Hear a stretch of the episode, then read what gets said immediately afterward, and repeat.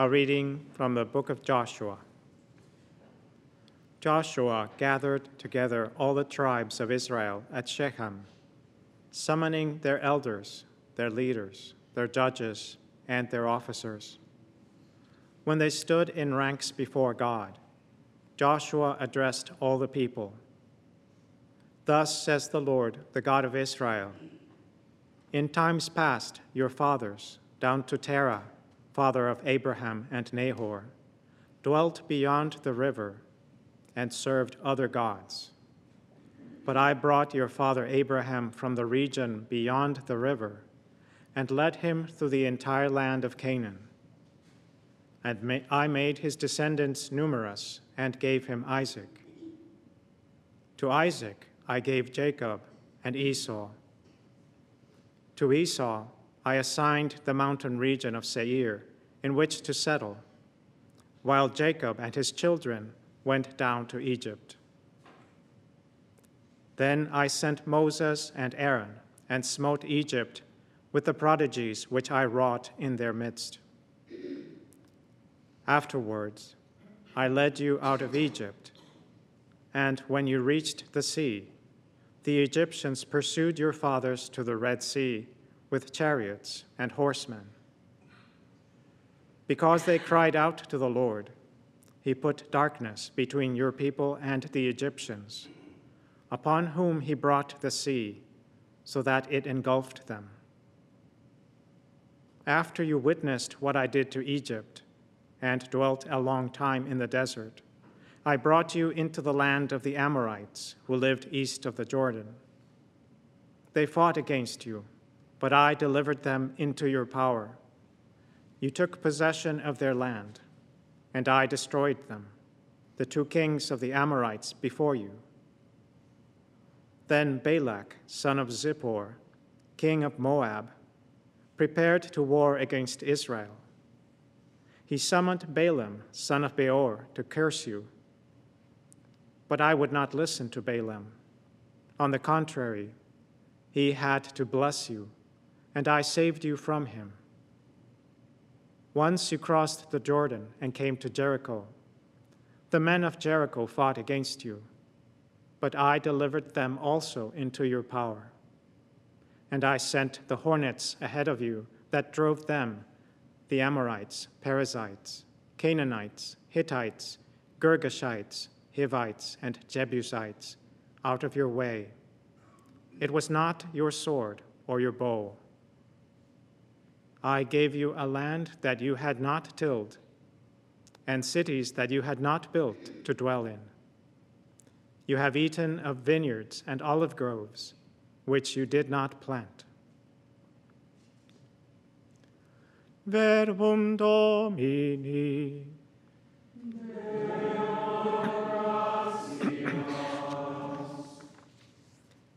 His mercy endures forever. Give thanks to the Lord, for he is good, for his mercy endures forever. Give thanks to the God of gods, for his mercy endures forever. Give thanks to the Lord of lords, for his mercy endures forever.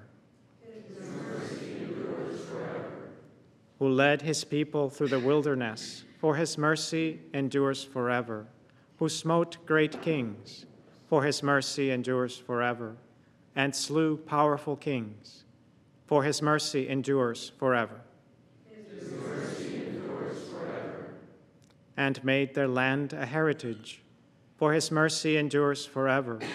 The heritage of Israel, his servant, for his mercy endures forever. And freed us from our foes, for his mercy endures forever.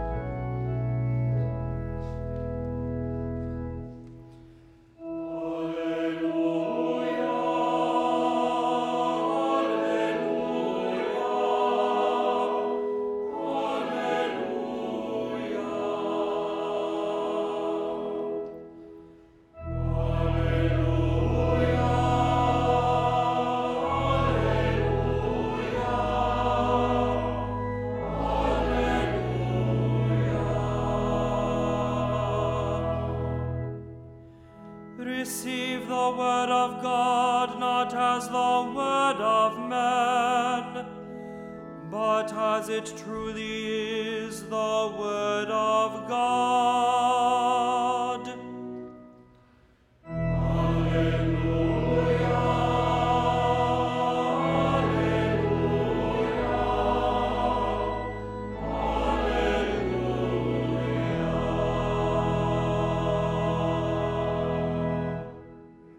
Dominus vobiscum.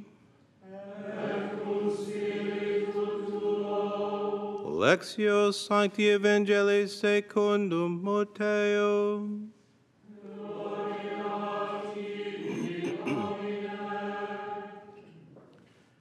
Some Pharisees approached Jesus and tested him, saying, Is it lawful for a man to divorce his wife for any cause whatever?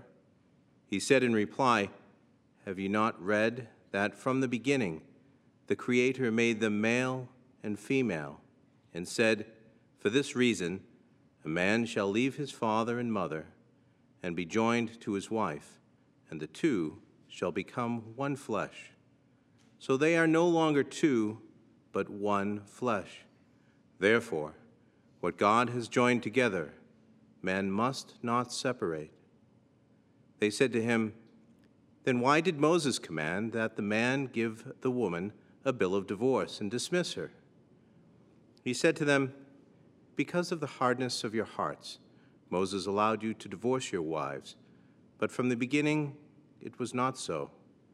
I say to you, whoever divorces his wife, unless the marriage is unlawful, and marries another, commits adultery. His disciples said to him, If that is the case of a man with his wife, it is better not to marry. He answered, Not all can accept this word, but only those to whom that is granted. Some are incapable of marriage because they were born so, some because they were made so by others, some because they have renounced marriage for the sake of the kingdom of heaven. Whoever can accept this ought to accept it. Verbum Domini.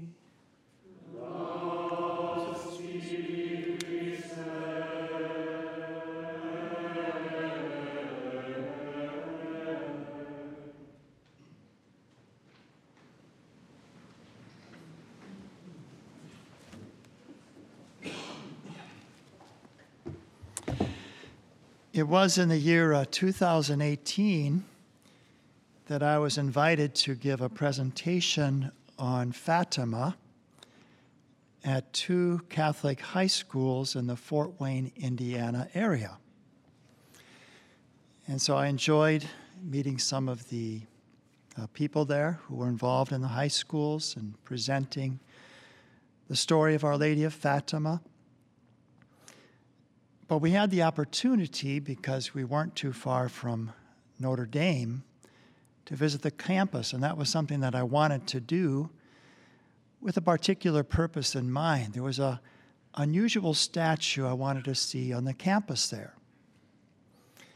And so we worked it out. I was able to go there to see the beautiful golden dome, which is so iconic of Notre Dame. And on top of that golden dome is a 19 foot statue of Our Lady, Notre Dame, Our Lady.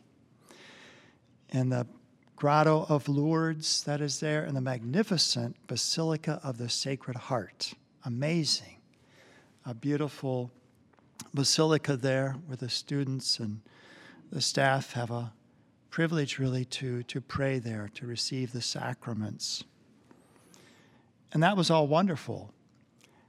But what I really wanted to see was this unusual statue. And so we're, we didn't have a lot of time left, and I'm asking students, Do you know where the statue is? No, don't know where that is. Finally, I found one. Yeah, she said it's over there between the basketball uh, stadium and the football stadium. So we rounded the corner, and there it was this unusual statue. It's a statue of a man seated on a bench with his legs crossed, holding a cigar in his left hand, and his right arm extended across the bench, almost as if he's inviting you to sit down next to him, which I did, got a picture. And he's looking out over the football stadium, if you will, and behind him is a basketball stadium. And this man depicted there, his name is Ed Krause. He was known as Mr. Notre Dame. And I admire him uh, because, not because of the athletic achievements that he had, which were many. He was an All American tackle on the football team, both on offense and defense. He was an All American center for the basketball team. He coached the team for eight years. He was the athletic director for over 30 years. He was known as Mr. Notre Dame. That's not why I admire him. But why I admire him is because of something that he shows to us. And Dr. Donald DeMarco, he wrote a book entitled The Heart of Virtue. And in that book, he'll highlight different virtues, and then he'll have a real life example of someone who lived that virtue in a remarkable way. And so, on the chapter on fidelity, he has the example of Moose Krause, as he was nicknamed. Ed Krause, Moose Krause, as he was known, Mr. Notre Dame. And his story is that, of course, he played for, for Notre Dame and all of those things I mentioned. And his son, Ed Jr., was ordained to the priesthood in Rome for the Holy Cross Order. And they had traveled, he and his wife had traveled to Rome, his wife Elise. And they came back, and it was two weeks later. They're in a taxi, and they get hit by a man who's a drunk driver.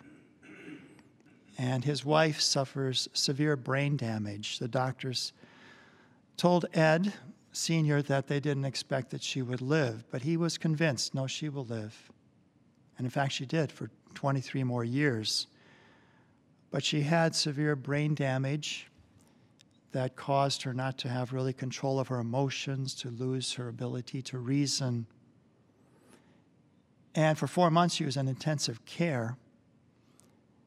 But then he took care of her. And it was the last eight years of his life that he, he could no longer take care of her at home, that he would, she was in this nursing home, but he would visit her two or three times a day. And when she could no longer feed herself, he would spoon feed her. At night, when she couldn't sleep, he would sing to her. And on the 50th wedding anniversary date, he rented a white tuxedo and they renewed their marriage vows after 50 years. He said it was literally this life after this accident was literally a crucifixion for both of us. And yet he didn't want people to feel sorry for him. He said to his son, Ed Jr., Father Ed Jr., there's really no place I'd rather be than in the room with your mother. I know a lot of people feel sorry for me, but I'm the lucky one. I'm in the fortunate position of being able to extend care. That's the easy part. Mother has a hard part. Ara Parseghian, the renowned Notre Dame football coach, he said, I call him Saint Edward. if every person had that kind of compassion and respect for his spouse, this would be a lot better world. Father Theodore Hesburgh said he was absolutely the rock of Gibraltar, the soul of integrity. If I ever met a saint, he was one of them. And Gerry Faust, the day after Moose Krause died, December 11th, 1992, the former Notre Dame head coach, he said, I think the true legend of Notre Dame has just died. They talk about the Gipper, Rockne, the four horsemen. But I think he was the true legend. The beauty of fidelity, of faithful love that our Lord points out today.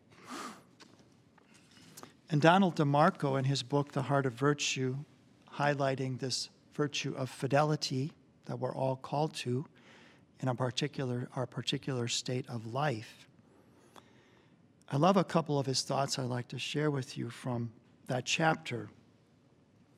He said, The essential beauty of fidelity lies not so much in its capacity to promise favorable results as to its courage, its hopefulness, and its extraordinary faith in the providential order of things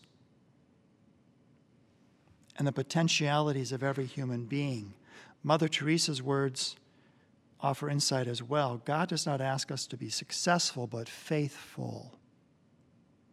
So, when we make vows to religious life, priesthood, to marriage, it's not saying it's all going to turn out well, it's all going to be easy. No, that's not what it's saying, but it's saying that you're called to something more, to give yourself and at times sacrifice yourself for something greater than yourself.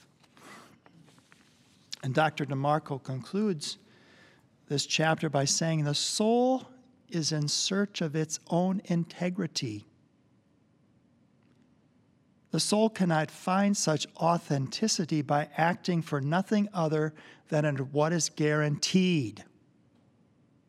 I need a prenuptial agreement, or we're just going to live together.